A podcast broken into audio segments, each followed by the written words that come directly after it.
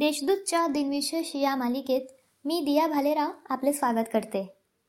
आज बारा नोव्हेंबर जाणून घेऊया आजच्या दिवसाचे विशेष. चला मग आजच्या दिवसाची सुरुवात करूया सुंदर विचारांनी. अंतर्मनात संघर्ष आणि तरीही चेहऱ्यावर हास्य हाच जीवनाचा सर्वश्रेष्ठ अभिनय आहे. पहिली गोलमेज परिषद बारा नोव्हेंबर एकोणीसशे तीस रोजी झाली. गोलमेज परिषद म्हणजे अनेक पक्षांमध्ये चर्चा करण्यासाठीचा मंच होय.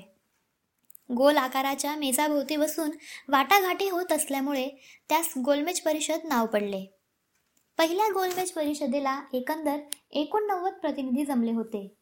त्यातील सोळा सदस्य भारतातील राजकीय संघटनांचे होते.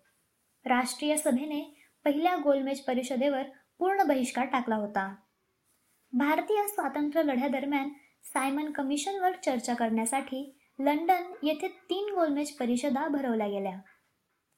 परदेशात स्थायिक झालेल्या भारतीयांना विसाशिवाय मायदेशी येण्याची सुविधा देणारी पर्सन्स ऑफ इंडियन ओरिजन ओळखपत्र योजना कार्यान्वित करण्याचा निर्णय घेण्यात आल्याचे पंतप्रधान अटल बिहारी वाजपेयी यांनी बारा नोव्हेंबर एकोणीसशे अठ्ठ्याण्णव रोजी जाहीर केले. बारा नोव्हेंबर हा दिवस राष्ट्रीय सार्वजनिक प्रसारण दिन म्हणून साजरा करण्याचा निर्णय दोन हजारमध्ये घेण्यात आला. दोन हजारमध्ये भारताची वुमन ग्रँडमास्टर विजयालक्ष्मी सुब्रमण्यम हिने तुर्कस्तानातील इस्तंबूल येथे झालेल्या चौतीसव्या बुद्धिबळ ऑलिम्पियाडमध्ये वैयक्तिक रौप्य पदक मिळवले. आता पाहू कोणत्या चर्चित चेहऱ्यांचा आज जन्म झाला. सशस्त्र क्रांतिकारक तत्वचिंतक व लढाऊ समाजसेवक पांडुरंग महादेव बापट उर्फ सेनापती बापट यांचा नगर जिल्ह्यातील पारनेर येथे जन्म झाला. मुळशी सत्याग्रहाचे त्यांनी नेतृत्व केले म्हणून जनतेने त्यांना सेनापती ही पदवी बहाल केली. त्यांचे पारनेरमधील घर सेनापती बापट स्मारक म्हणून ओळखले जाते. भारतातील आद्य पक्षीशास्त्रज्ञ आणि पर्यावरणवादी डॉक्टर सलीम अली यांचा अठराशे शहाण्णवमध्ये जन्म झाला. त्यांनी भारतातील ब्रिटिश राजवटीच्या काळात भारतातील पक्ष्यांचा आढळ त्यांच्या सवयी पक्ष्यांच्या विविध जाती आणि जातींमधील वैविध्य यांचा बारकाईने अभ्यास केला. भारतातील पक्षी निरीक्षक सलीम अली यांना आद्यगुरू मानतात.